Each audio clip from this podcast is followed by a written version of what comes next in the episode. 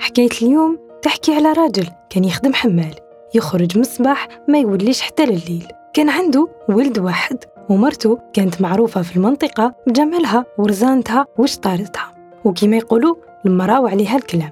وروح يا زمان تقدرت ومرض راجلها وتوفى. وما خلى المرتو ووليدو حتى حاجة يعيشوا منها. حزنت مرتو بزاف. وبعد فترة أهلها حبوها تعاود تتزوج. بصح هي كانت رافضة وخايفة على وليدها.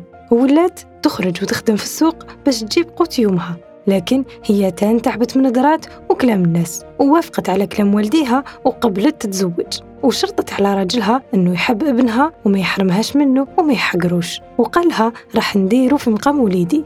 وروح يا زمان بدا يكبر وليدها وبدا راجل يماه يتبدل ويدير في المشاكل. حتى واحد النهار وليدها دخل يفطر وكي جا راجل يماه ولقاه فوق الميدة دار حالة وما عجبوش الحال. وقالها يانا يا هو الولد كي سمع هذاك الكلام راح لم حوايجو وما ودعش حتى يماه وخرج. وبدا يبكي ويقول ما ندير لهاش المشاكل كتر من هكذا. أرض ربي واسعة وين جات؟ نعيش. وخرج وبقى يمشي حتى لحق لواحد المدينة.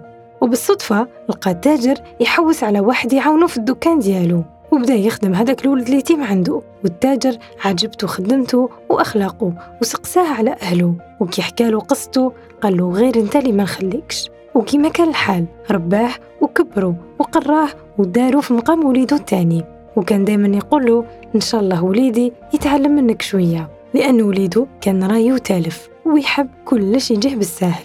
وفاتوا عوام وسنين هذاك الولد حب يولي يزور يمه. وطلب من التاجر وقال له يا بابا تخليني نروح. قال له حقك يا وليدي بصح ما تطولش عليا. أنا راني تاكل عليك. وهاك هاد شكارة فيها حقك تصرفهم بالصحة والحنا وكي راح للبلدة ديالو قابل لي راجل يمه مات وخلى تلت بنات وما عندهمش مين يسترزقوا وكي دخل عليهم فرحوا به خواتاته ويماه تحضن فيه وتعاود وشرى لهم دار جديدة وجهزها من كلش. ورجعهم من أكابر المدينة. وزادت كبرت تجارته أكتر وأكتر. وفي هذا الوقت ابن التاجر مات باباه صرف كامل دراهمه والحق حتى وين باع كامل الملك ديال باباه على جرايو التالف. وبعد مدة كيف طن مع روحه؟ قال نولي عند اليتيم اللي رباه وكبروا بابا. بالك يشفع للخير وكي راح للبلدة ديالو حوس عليه وسمع باللي ولا من أكابر المدينة.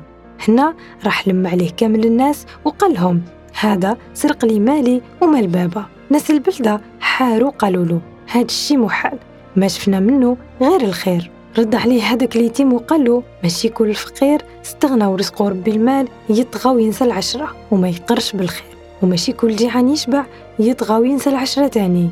الناس معادن والناس جناس فيهم الفضة وفيهم الذهب وفيهم النحاس. راك غلط في حقي يا خويا. وندم ولد هذاك التاجر وراح لخوه وطلب منه سماح ورجعوا يخدموا مع بعض وموس واحد ما يقطعهمش.